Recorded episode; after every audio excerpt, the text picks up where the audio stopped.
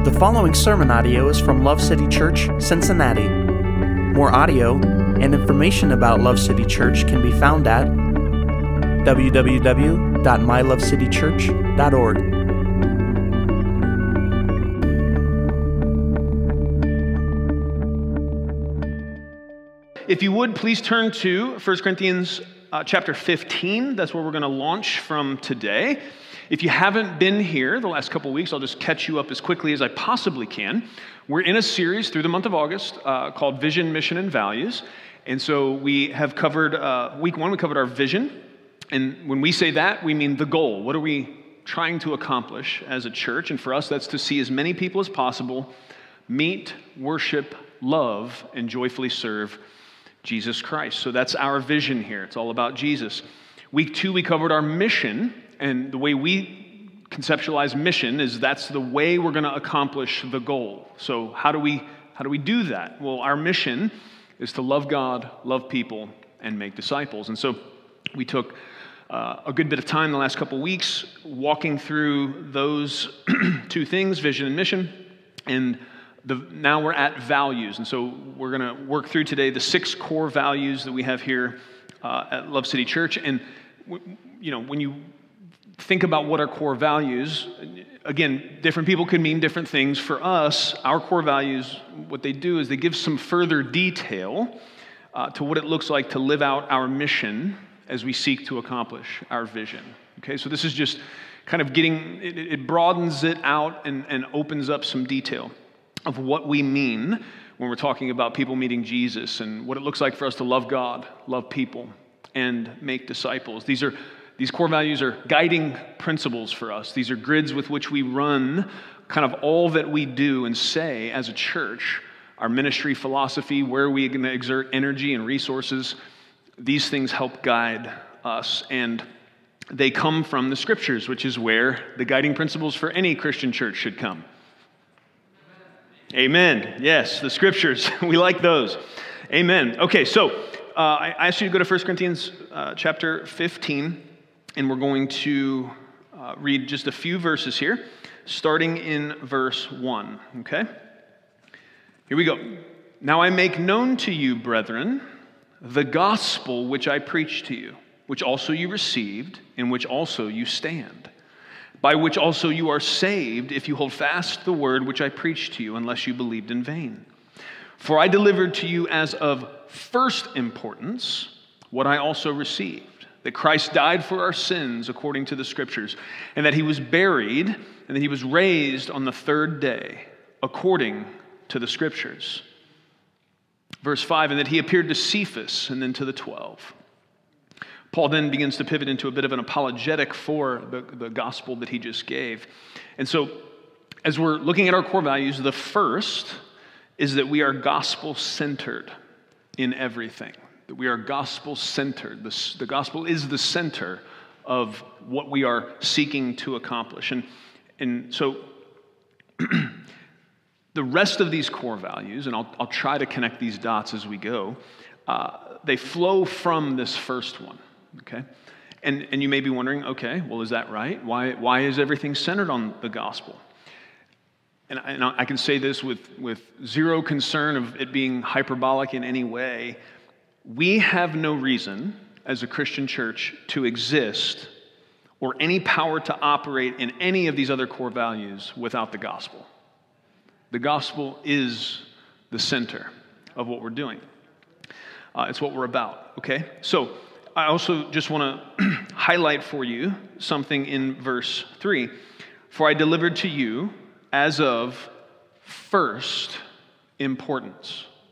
And then Paul goes on to explain the details of the gospel. So, Paul, the apostle, thought this was of first importance. And so, I think we should see it as of first importance. That may seem elementary. However, it's, it's not maybe as obvious as it could seem, and then walking it out and living in light of it is even more challenging. We need the Lord's help for that. Okay, so let's just take a moment. If we're saying that the gospel is of first importance, if we as a church are, are seeking to be centered in the gospel, and, and some of that comes out of, and I don't have time, normally in trying to lay out a good case for this idea, I would go, I would start in Genesis and go all the way to Revelation and, and try to show you why the whole Bible is really, the Bible is centered on the gospel. That from Genesis to Revelation, it is pointing us to the good news about Jesus, okay? But we got six things to, to work through today, so I'm not going to do a survey of the entire Bible in establishing this point. Um, I have many other times. Eh, but the other thing, too, to, I, I meant to say this I'm going to just, you know, touch the base of each one of these core values today. We did a whole sermon series several years ago called Roots, and it was uh, every week was a core value. So if you want a more thorough dealing with any of these ideas, you can go back into the sermon archive and uh, get that. Okay, so made, glad I remembered to say that. Thank you for reminding me. You guys are doing great this morning. Um, so if we're going to say we're gospel centered, well, by golly, we better take a moment and say, what is the gospel? Make sure we're all clear on what we're talking about here. The Greek word for gospel is euangelion. I don't care if you remember that. I do care that you remember what it means. It simply means good news. The gospel is the good news. Our kids, when they were little itty bitty, man, and we started trying to teach them about Jesus, that was one of the first things we'd hit them with. What's the gospel? It's the good news. And so that's, that's kind of a summary of what it is. Okay, the good news about what? Well, Paul broke it down for us. When Paul gave us the gospel, which is of first importance, what did he say? Okay, let's look at it one more time. Starting in verse 3 I delivered to you as of first importance what I also received that Christ died for our sins according to the scriptures, that he was buried, and that he was raised on the third day according to the scriptures. Okay, so the good news of the gospel is that God sent Christ to pay the substitutionary price for our sins. Okay, that he was buried and then rose from the grave, conquering sin and death. That's the good news. Now, we have a stiff conviction here that the good news of the gospel makes very little sense if we don't take the time, as Paul did in this short explanation, to say what the bad news is, right? He said Christ died for what?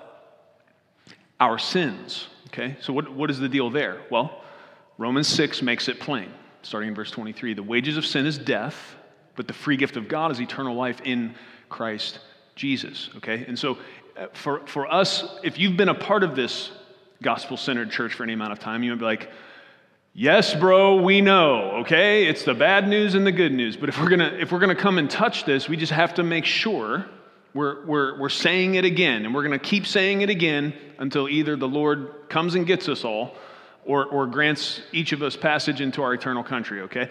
I'm going to keep, I, I am not for the rest of my life going to divorce the good news of the gospel from the bad news that we need the good news.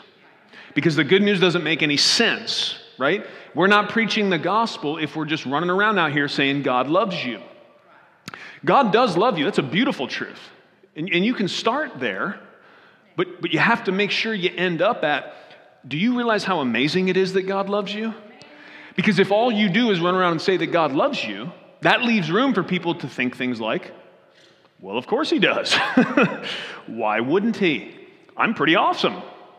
And that's problematic because if that's where you're at, then you, you haven't even grabbed a hold of the beauty of the gospel, the truth of the gospel, your need for the gospel. The Bible is clear that all have sinned, all have fallen short of the glory of God. None of us is perfect, and that has resulted in a break in relationship with the perfect, holy God that made us. And the way, the only way that's fixed is not to realize there's a problem and then from that point forward work very, very hard to do more good things and do less bad things. No, no there's nothing that's going to, to even begin to address that problem than the path and the door that God Himself established. It's by grace, His mercy, through faith in Christ. The gospel is the center of the Christian message. And so it's going to be the hub if this, if this church is a wheel, that's the hub we're spinning around. And everything else we do is going to stay anchored to that. Okay? I hope you're happy about that. That's a really good guiding principle. That should be a core value. Uh, if, you're, if you're supposedly doing something that has something to do with these scriptures, okay? If not, then you've missed the point. Uh, and that would be tragic. Okay, so we're gospel centered in everything, all right? The next core value And, you know, this, I've already said it. There's a whole sermon series. Go, go get it later. I'm going to try to not keep saying this.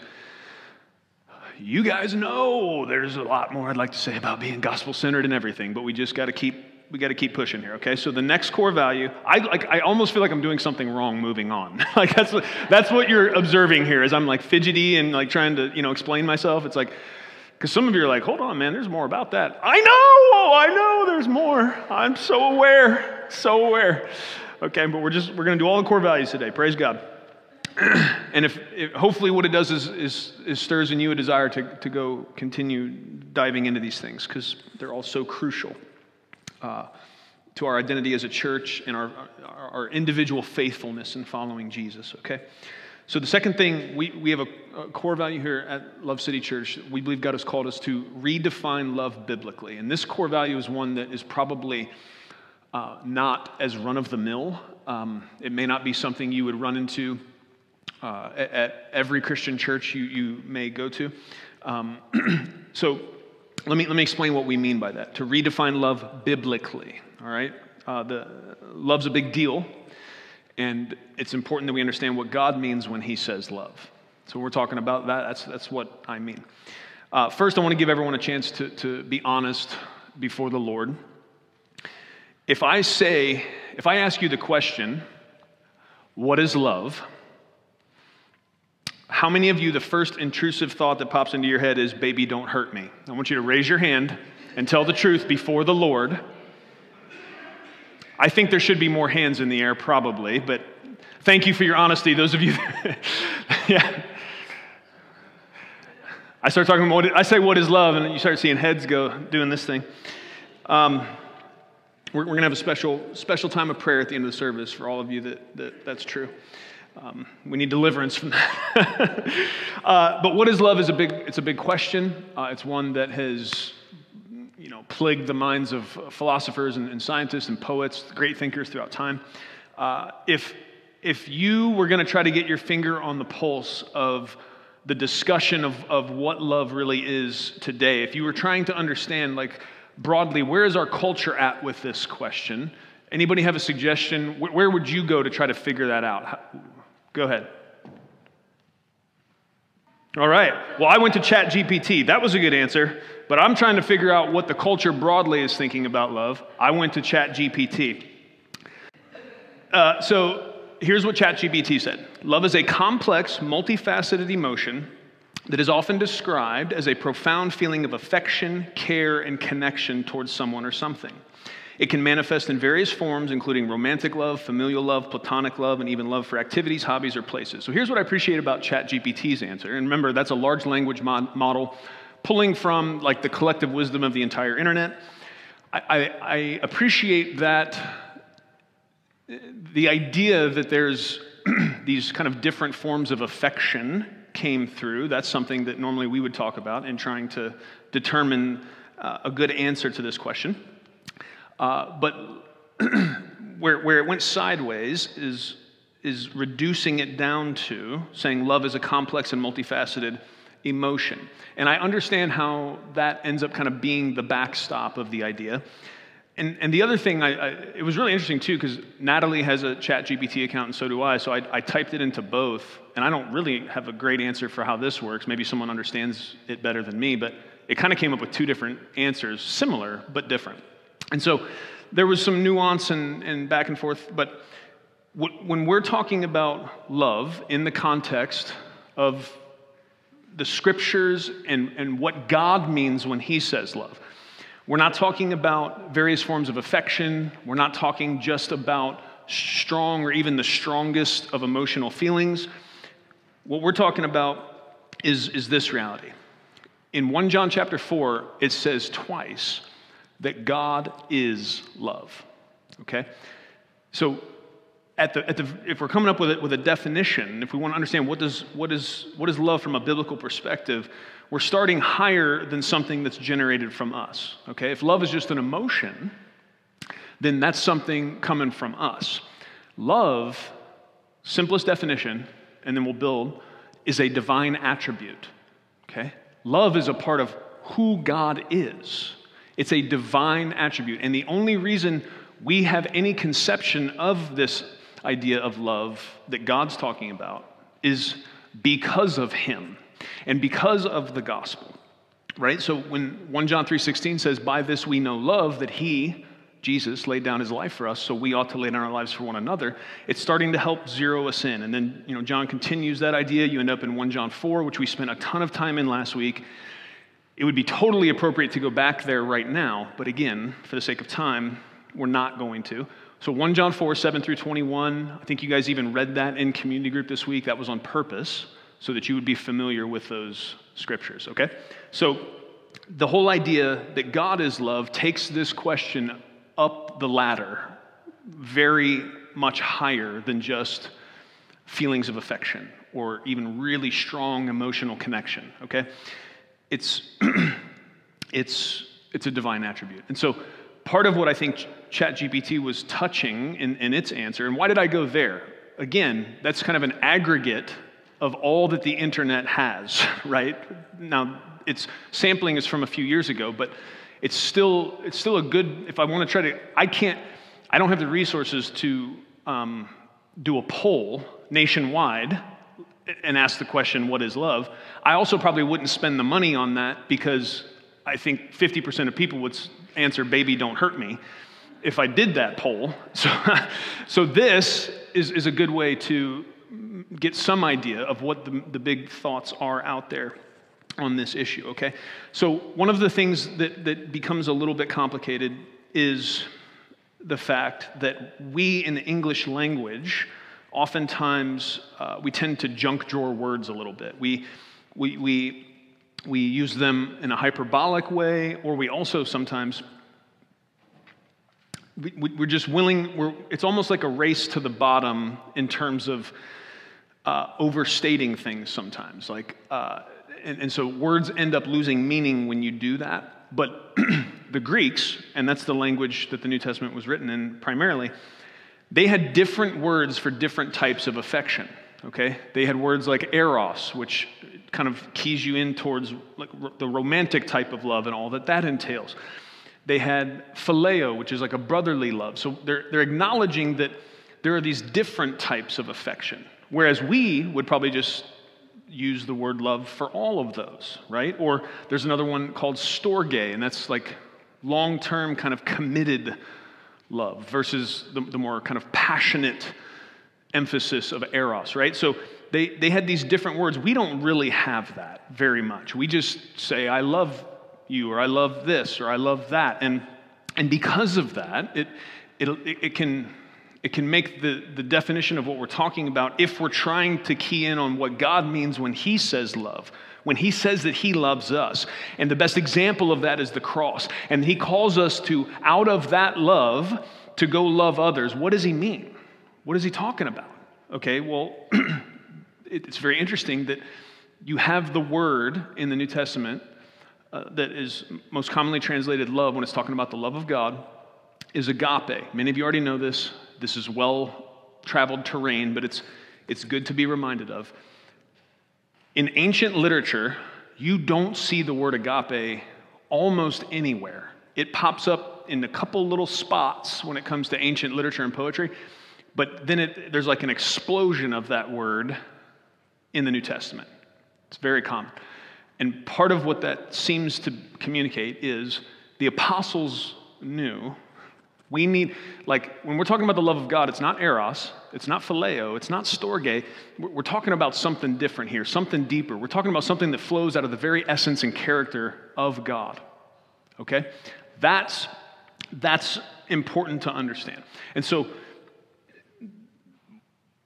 when we talk about defining love biblically, I think one of the biggest, there's so many things we could talk about. One of the biggest misunderstandings, kind of kind of getting off of the path of understanding this that maybe our culture has taken around the word love is uh, thinking that, that tolerance is like the highest form of love or the best virtue out there. And w- when we talk about the love of God and what it looks like, I think John 8 is super helpful. In John 8, you have a woman caught in adultery. And uh, as much of, much of what was going on in this time frame was the religious leaders trying to trap Jesus, so they, they saw this as another opportunity. Let's drag this woman out in front of Jesus. Let's see what he says about it. Because if he says, because the law, so they drag her out and say, the law of Moses says to stone her. What do you say? And here's where they're trying to trap him. Either he says, no, don't stone her, and so he has disregard now for the law of Moses. They're going to try to say, gotcha. Or if he says, no, stone her, that's what the law of Moses says then they're going to run to the Romans because they're not supposed to be doing their own executions because they're under Roman rule. So they think what they've done is set Jesus up to lose either way. And as Jesus often does, he doesn't say, yeah, go ahead and stone her or don't stone her. He says, you that have no sin, he that is without sin, you cast the first stone. It's so interesting. It says, one by one, they drop their stones, starting with the older ones. Not a surprise to me. Eventually, everyone's gone, and he says, What happened? Did no one, did no one uh, decide you should die? And she says, No. And, he, and here's, here's the key everybody that thinks tolerance is the highest form of love is really into this story so far. See, that's what I mean. See, all these judgmental Christians, see? But they forget about the last part because that what the last thing Jesus said was, then I'm not going to judge you either. Go and sin no more. You see, Jesus didn't just save her from the stoning, he also sent her off with a command to go and sin no more. And this is not that hard to understand if you've ever been around a child or had any affection for a child at all. If you love a kid, you're not going to look out the front door and see the kid out playing in the middle of the street and say, Oh, the best way I can love them is to just let them do whatever they've decided is fun in their precious little head. Right? Is that what love looks like in that moment? I don't, I don't want to infringe on their aut- autonomy. I don't want to judge them. I mean, who knows? Maybe playing in the street is the right thing to do. No. You would go out, and because you love the child, you're not going to let them play in the street. Okay? And so, letting our definition of love be shaped by what God has shown us in His Word, as opposed to kind of the loudest voices of the culture at any given time, is really important. Okay? Uh, and it's, it's really, really easy to get confused about. Now, I want to address this very quickly. This is probably, being gospel centered and redefining love are going to be the hardest ones for me to set down to move on. Uh, oh, it's so hard, but I want to say one other thing. Because I know there may be some of you, and some of this, depending on what kind of um, maybe theological streams you've been exposed to, you might think, man, this guy talks about love a lot. But what about the holiness of God? Like, hold on, man, isn't, shouldn't we be talking more about that? And, and sometimes there becomes this situation where there's almost as if the holiness of God is pitted against the love of God and like which one's more important. And I'd just like to mention th- this reality. Uh, and, and someone thinking that might be thinking about Hebrews 12, right? That says, without holiness, no one will see the Lord. And, and I don't disagree with that. Holiness is very important. Uh, holiness is, Hebrews 12 says what it says. Without holiness, no one will see the Lord. But that also has to be interpreted through the grid of the gospel and understood not to mean um, that I'm, I'm maybe saved by grace, but then it's, it's, me, it's me walking out holiness that's going to keep me that way. That I, I'm initially saved by grace, but then it's on me, and it's going to be by my power or, or my self determination. Let me say this on that issue. Without love, you will not have holiness. You can have self righteousness without love, but you can't have holiness. The holiness of God is about responding. What, what, what motivates our obedience? What motivates us looking at the holiness of God and then wanting to walk in that? It's supposed to be the love of God. And, and, and it's a foolish thing, in, in my personal opinion, to take any attribute of God and try to pit it against the other and, and find a superior attribute of God. Because here's the thing we believe God is infinite. We believe God is, if He's infinite, and He's infinite in all that He is, and He's infinite in love, and He's infinite in holiness, and there is no hierarchy of these attributes. God is fully and totally love. God is fully and totally holy. God is fully and totally good. He is fully and totally powerful all of that being to a measure that can't be measured. And so these things are not one against the other. Uh, it's, they all work together. And some of the hard work for us is taking the time to think about how that works. How does the holiness of God and the love of God actually come together and, and help us to understand Him better and then what it looks like for us to serve Him? Okay?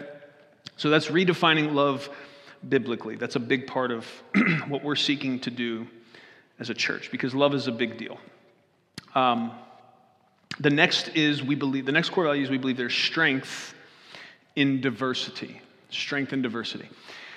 I'm going to read you a set of scriptures that uh, would point us to the heart of God on this matter and the idea that I, I think God believes this. That's why we care about it, okay? So I'm in Revelation chapter 7. I'm going to start in verse 9. Let me read this to you. This is a picture, uh, a vision the Apostle John had, basically, of the heavenlies. After these things I looked, and behold, a great multitude, which no one could count, from every nation and all the tribes, peoples, and languages, standing before the throne and before the Lamb, clothed in white robes, and palm branches were in their hands. And they cried out with a loud voice, saying, Salvation belongs to our God who sits on the throne and to the Lamb. The key here being, there was a great multitude which no one could count. That's good news. I'm glad that this heavenly vision has a multitude so large no one could count of people in the throne room of God singing of, of his great worth and, and worshiping him. That's good news. I hope you care about that. I hope you're excited about that idea. but here's a key we, we find something, some details about this multitude. We have people from every nation, all the tribes, peoples, and languages standing before the throne.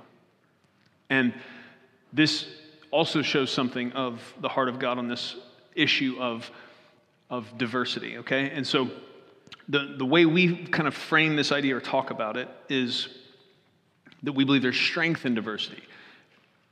And that, that, can be a hard idea to grab because I'm not sure how many of you are aware of this human tendency, but the, the natural tendency for most people, say that so I'm safe, I think, the natural tendency for most people is to be very comfortable around people who they perceive to be like them.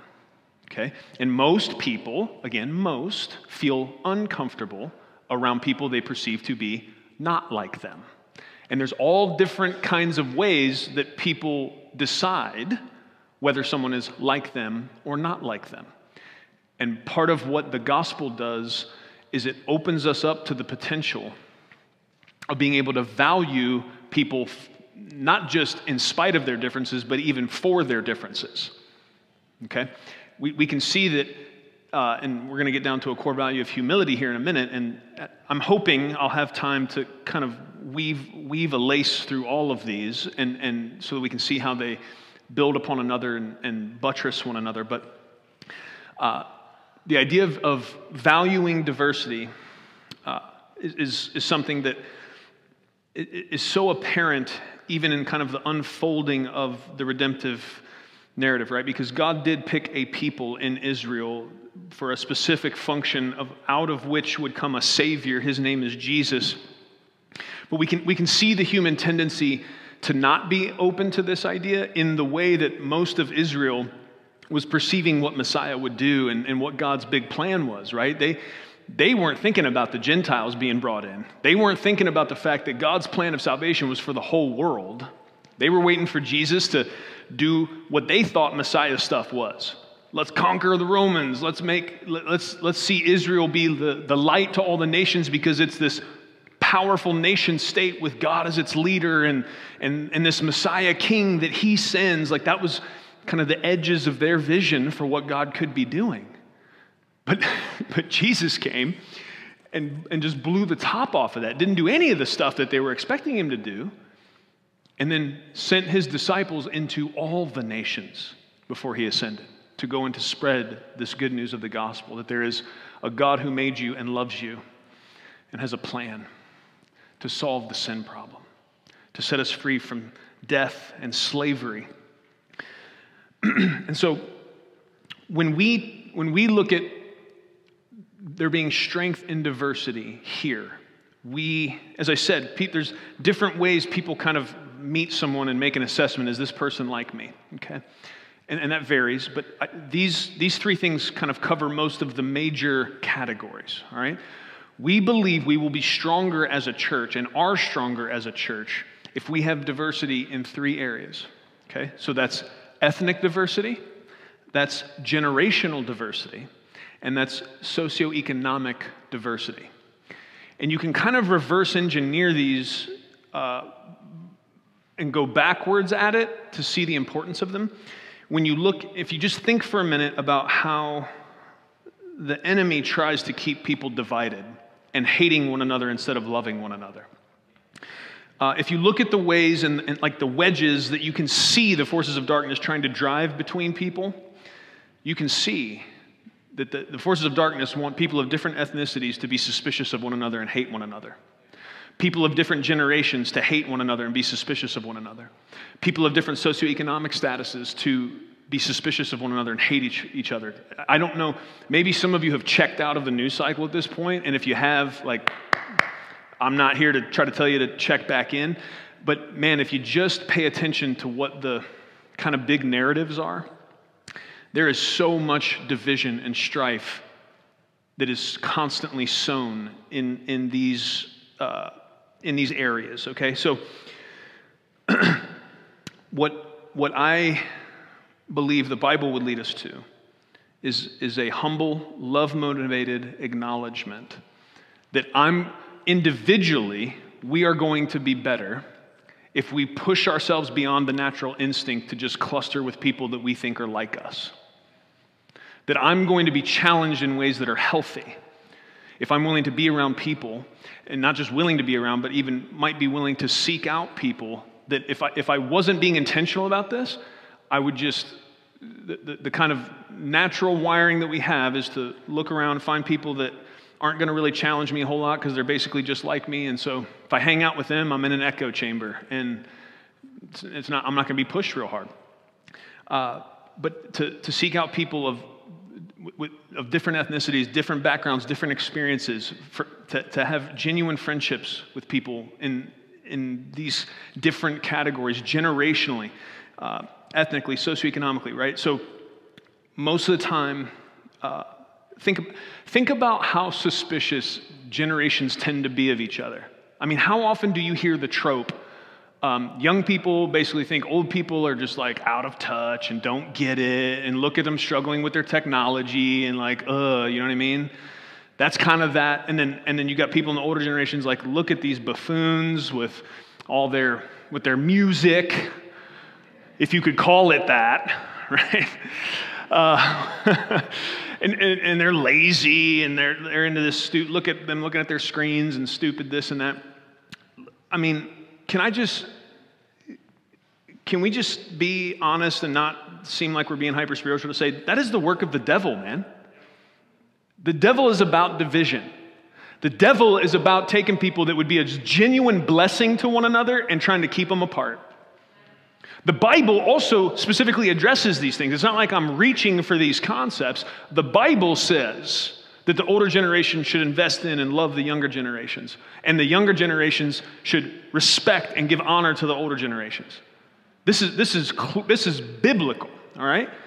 And the whole idea around the socioeconomic status listen, I, I get, I get, it's, it's the same type of deal. Think, think about the narratives that are out there, right?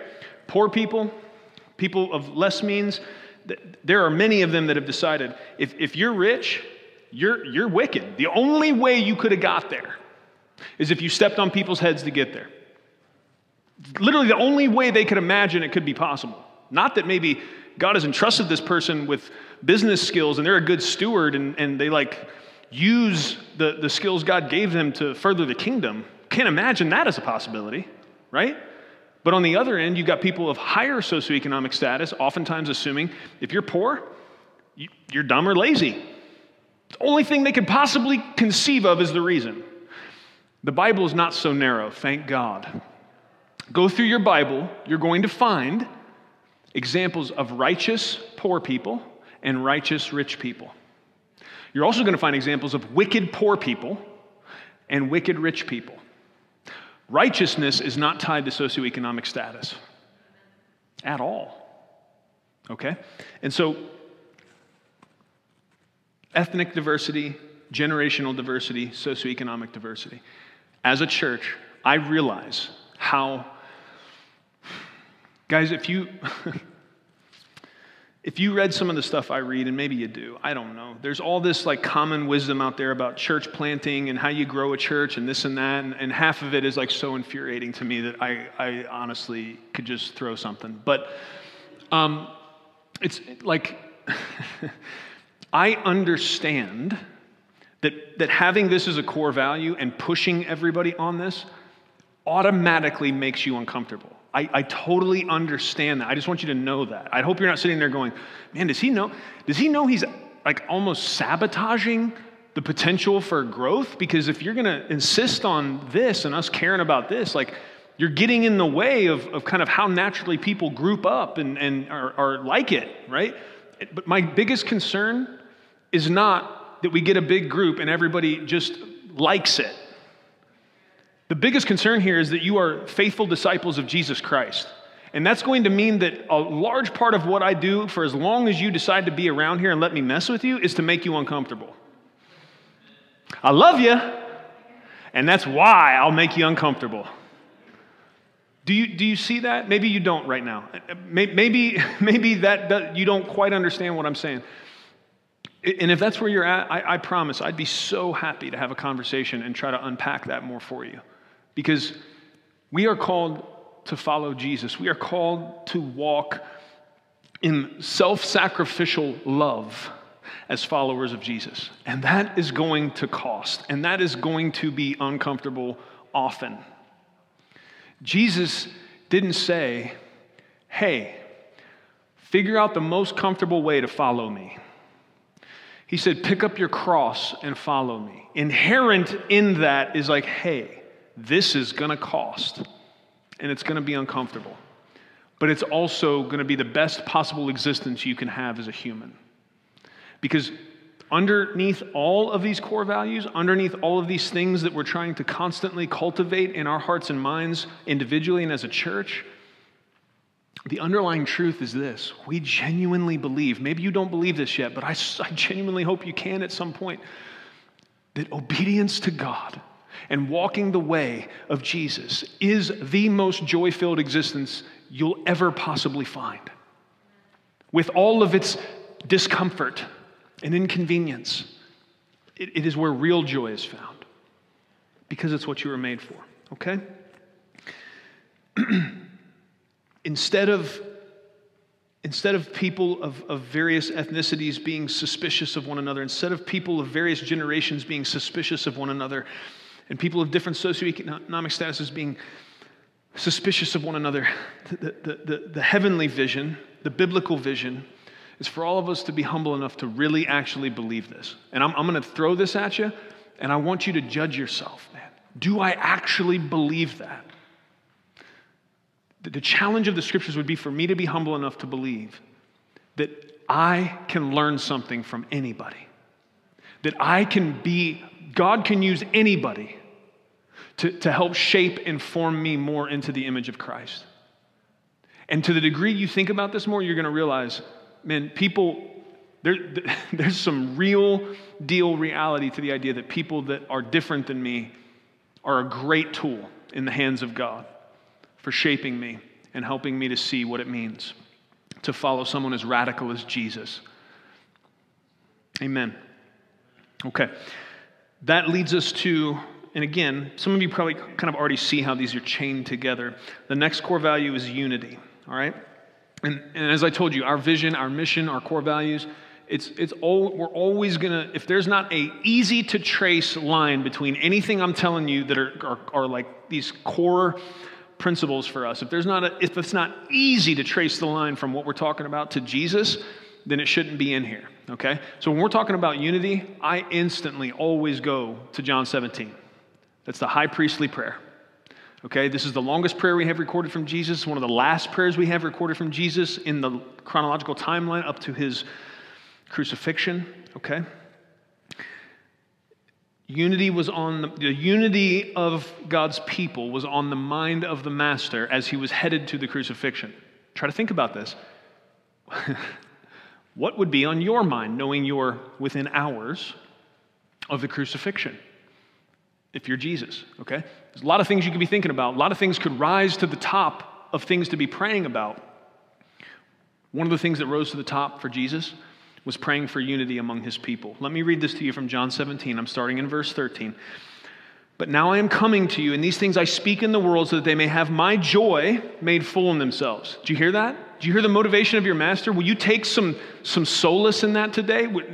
I'm not just up here trying to trick you like, we really care about your joy. No, no, listen to the prayer of your master so that they may have my joy made full in themselves.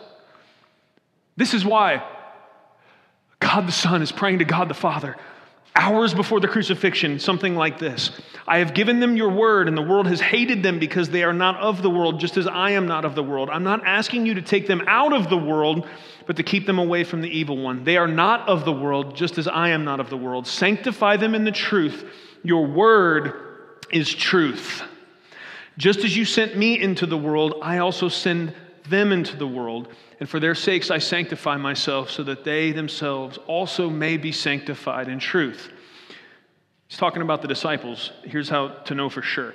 I'm not asking on behalf of these alone, talking about the disciples, but also for those who believe in me through their word.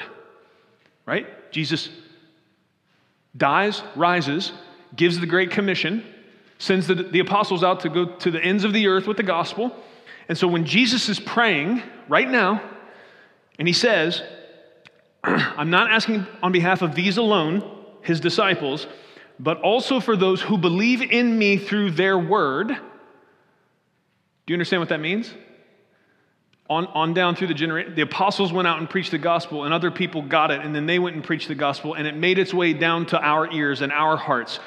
Jesus is praying for you and I right now in this, in this prayer.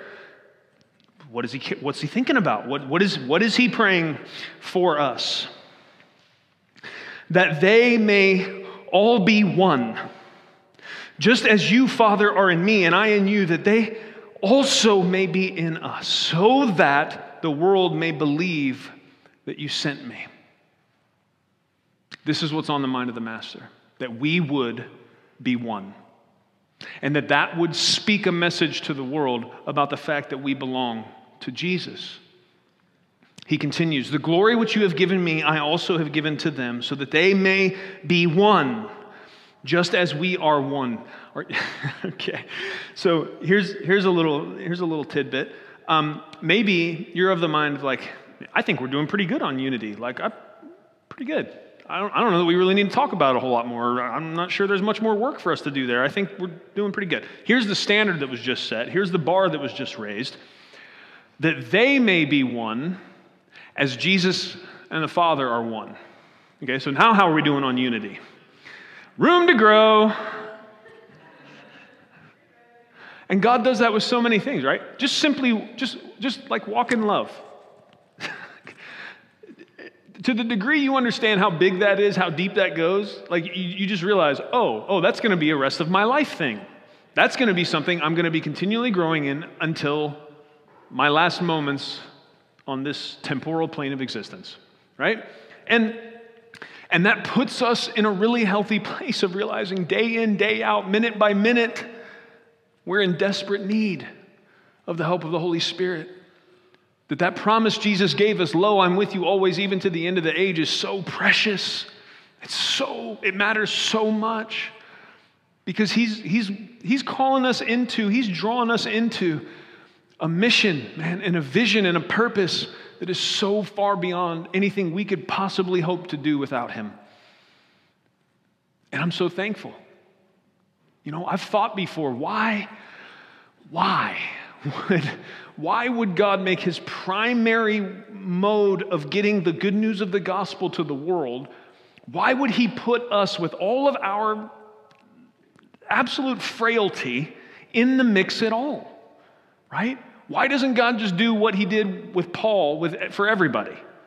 Wouldn't, that, wouldn't it seem to you, uh, well, maybe you're not so bold or ignorant as I am, so I'll just say, I'm not going to put you in the boat with me. Here's, here's where I'm at. Sometimes the thought crosses my mind like, wouldn't it, wouldn't it be better? Wouldn't it be more effective to do it that way than to have goofball me in the mix trying to share the gospel with people? Like if the Lord just showed up and Damascus Road to everybody? Guess what? Ha ha! You serve me now, right? Like that, would, that seems like it seems like more efficient, right? So what is the deal?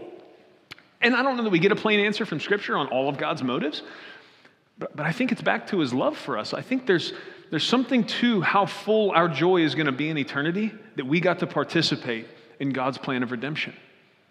So clearly, like I guess I can at least I can say this much from Scripture very solidly. God could have done redemption a different way other than including us in the mix. But something motivated him to do it this way.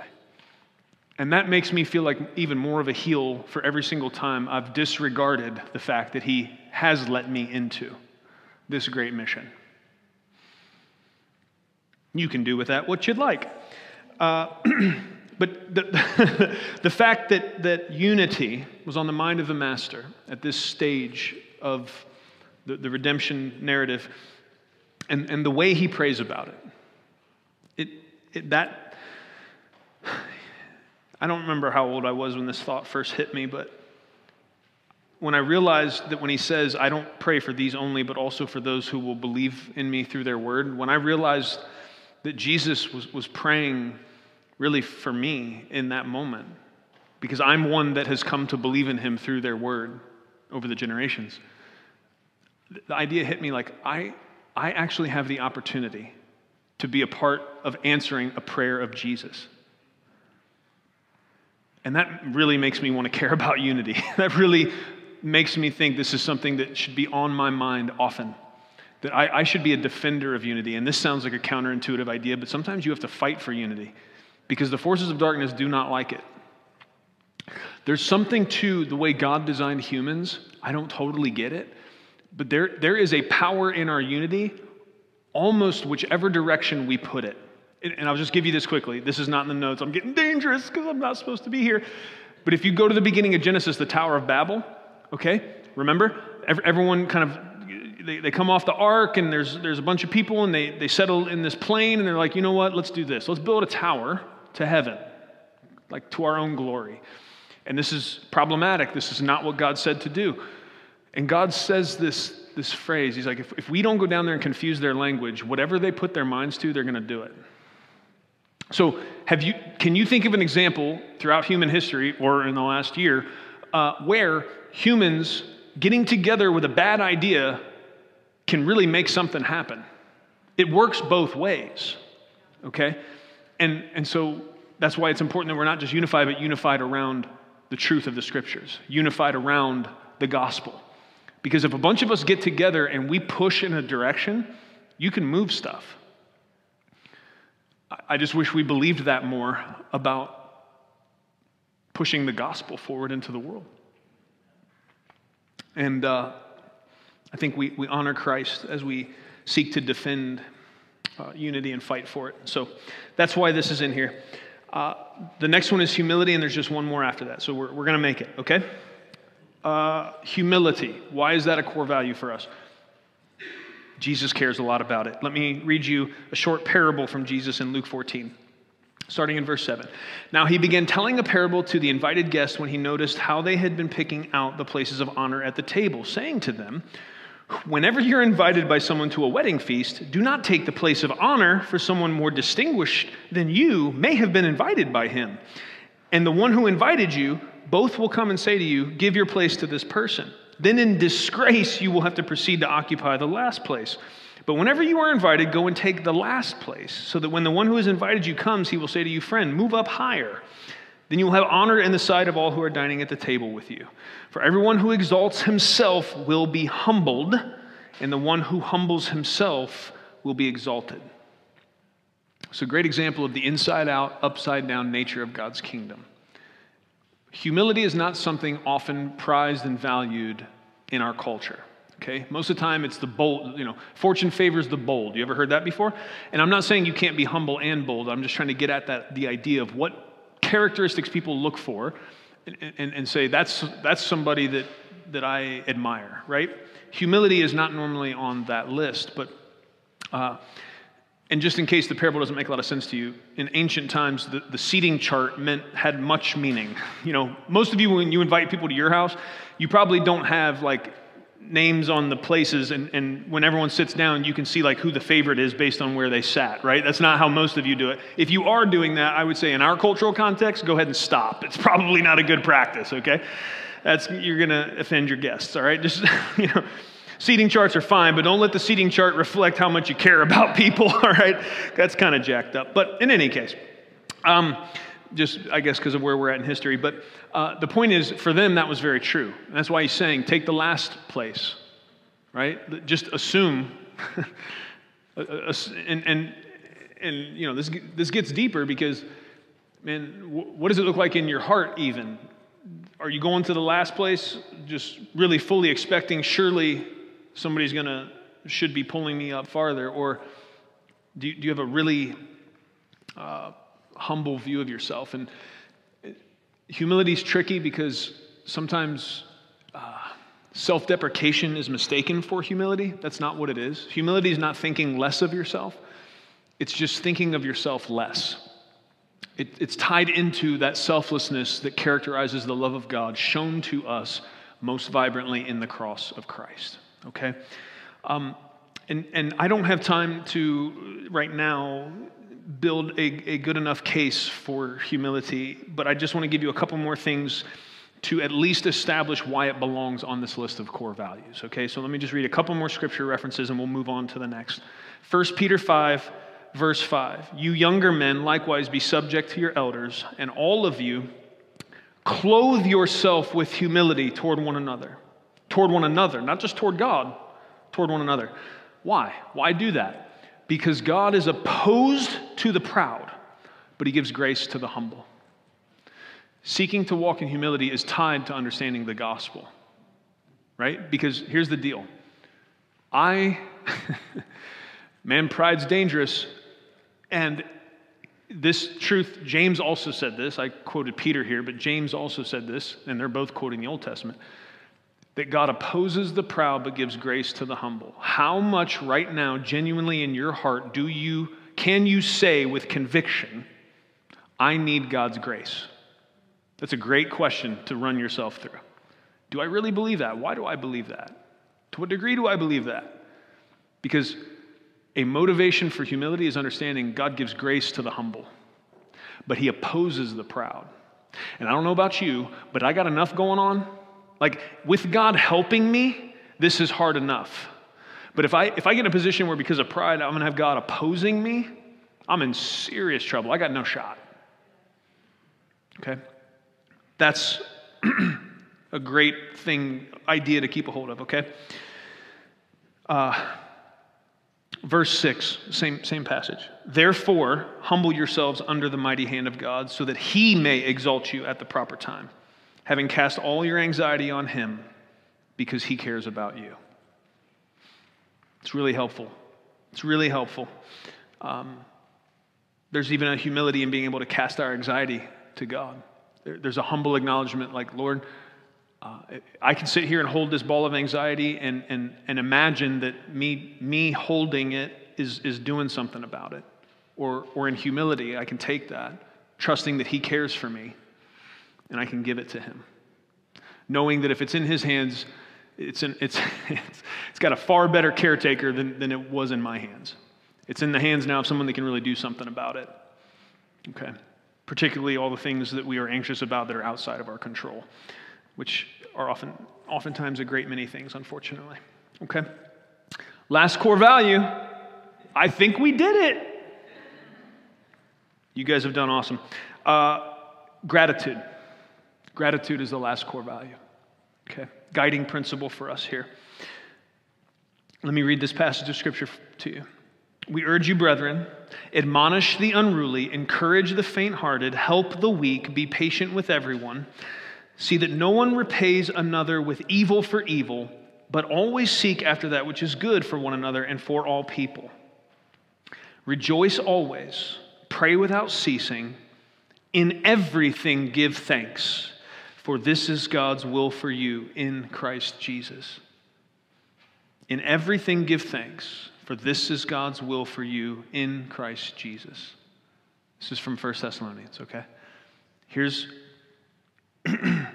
I've I've now been attempting by God's grace to shepherd people and walk with them now for a long time. And one of the things I run into most often is a sense of paralysis that comes over people because they, they, they, feel uh, unsure about God's will.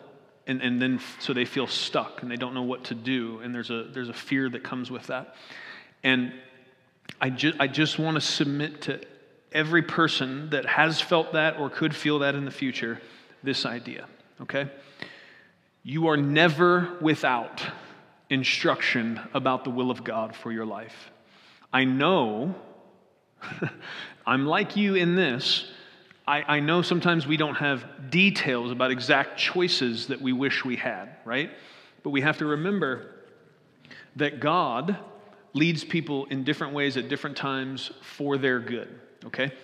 Sometimes God will do things like we saw in the book of Acts, where Paul had an intention to go to a place. I'm heading here. The Holy Spirit says, No, don't go there, go there. Now, I don't know about all of you. If I got to pick how the Lord was going to lead me all the time, I would pick that one. Like, Lord, I would like very direct, just tell me exactly what you want me to do. I'm here for it. Let's run it, okay? That would be great. But he doesn't always do that. Sometimes he does stuff like he did with Abraham. Abraham, gather up your stuff, start walking, more info to come. That's not a quote, but that's basically the sense of how God led Abraham, okay? I assume some of you at least are like me. That's not my favorite way to be led by God. I feel like I'm smart enough to handle the details, Lord. I mean, really? All you're going to give me is move that way? General direction? Okay? But then I bounce back up to the last core value, which is humility, and go, oh, yeah, I'm not God. Forgot that momentarily. And realize that whichever way He's leading, it's because He sees things and knows things that I don't know. And I can, in, in the absence of details, I cling with all of my might to the promise that He is working all things for the good of those that love Him. He sees what I don't see. He loves me even more than I love my silly old self. And He's gonna, he's gonna take care of me. And, and sometimes it's about obedience to those first simple things. It's walking in that direction that puts us in the place to be able to handle the next instruction. But if I'm like, nope, without all the details, Lord, I'm not moving, then there, there may, we may just be stuck. That's where you'd really be stuck. And so, what, part of what I'm saying is, there is always a path before you. Part of why we have these core values is, is to give you a compass when, when you are moving through parts of your life where you maybe don't have the details, but you, you never just have to sit down and, and, and, and feel defeated like I, now I don't know what to do. Because if you think about it, it's, it was a fairly um, foolhardy thing for me to try to preach six core values in one sermon, but there's a reason why I'm doing it. It's because of this idea. If at any point in your life you feel stuck, I don't know what to do next, I don't know God's will. Well, friend, yes, you do. If you just went and started to look at these six core values, don't, don't, don't most of you feel like you've got enough to do there, focus on there, think about there, try to obey there to keep you busy for a minute? I don't know, the rest of your life, probably. You are never without instruction from the Lord. And in the lack of details, when you're in that season where you don't, you've got specific things you don't have the details to, friends, that's where you, you focus on those the general things he has given us. That's why I read you this passage from Thessalonians, and that's what, it, it kind of wraps this whole idea of how, how these core values are meant to guide us as a church, but also can be helpful for you in your life individually. In everything, give thanks.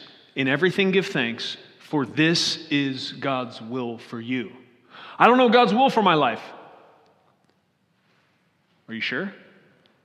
Because he's, he's made some things really plain about what his will is for your life. And when you don't have the specifics, focus on the basics, and the specifics will come. If you've never been in a spot like I'm describing, you may be not understanding why it feels like I'm beating this drum so hard. But for those of you that have been in that spot, I know you get it. You understand how helpful that principle is to not feel paralyzed and not feel like God's abandoned you because you don't have specific instruction at a certain time. He hasn't. That's not what's going on. He can't. He's promised he won't, so he can't. When God binds himself by his word, it's done. He'll never be undone. He's not a man that he should lie. He's a good father. We can trust that. I was going to take time to try to kind of weave all these together more and show you how they build upon one another, but um, I'm going to leave you uh, with, with homework to think about that. Ask God to show you. Um, out of mercy to those that are loving the kids this morning and your tummies and lunchtime. So, will you pray with me? Father, we come before you in the name of Jesus. Thank you uh, so much for your word and for the reality that um, you, you have really you've distilled things down for us. Um, as, as we first begin to open up the scriptures and, and, and, try to understand what it is you're saying to us in them it can be dizzying it can be confusing it can be overwhelming. There seems to be so many different things going on and, and there are but also the more we the more we uh, read, the more we study, the more we are familiarized with the content of what you've given us in your word, it becomes clear that there are these things that, that rise to the top and they're repeated over and over again and they're given emphasis. Um, Lord, I thank you for verses like when Peter told us, above all else, keep fervent in our love one for the other. Thank you Lord, that when Jesus was asked, What's the greatest commandment? he was not afraid to say, to love the Lord your God with all your heart, soul, mind, and strength, and love your neighbors yourself. I thank you, Lord, that you, you have pointed us to these guideposts, these pillars that, that, can, that can keep us uh, on a path towards that, that end goal of being conformed into your image and being more and more like you. Lord, please grow in us a desire, a growing desire every day that we would think like you and we would speak like you and we would act like you. Lord, you have given us such an incredible example of what love is. You're the only God among all of the, the gods that are proposed to be out there. You're the only God who humbled himself. You're not asking us to do anything, or that you haven't done. And so our hope lies in you alone. Help us keep track of that as, as life comes at us fast, as issues come at us fast, because they are. Our hope has always been in you, it always will be. And let us live in, in light of that beautiful truth for your glory, Master, and for our good. In Jesus' name, amen. Thank you for listening to audio from Love City Church, located in Cincinnati, Ohio. Feel free to make copies of this message to give to others, but please do not charge for those copies or alter the content in any way without permission. To give or find out more about Love City Church, visit www.mylovecitychurch.org.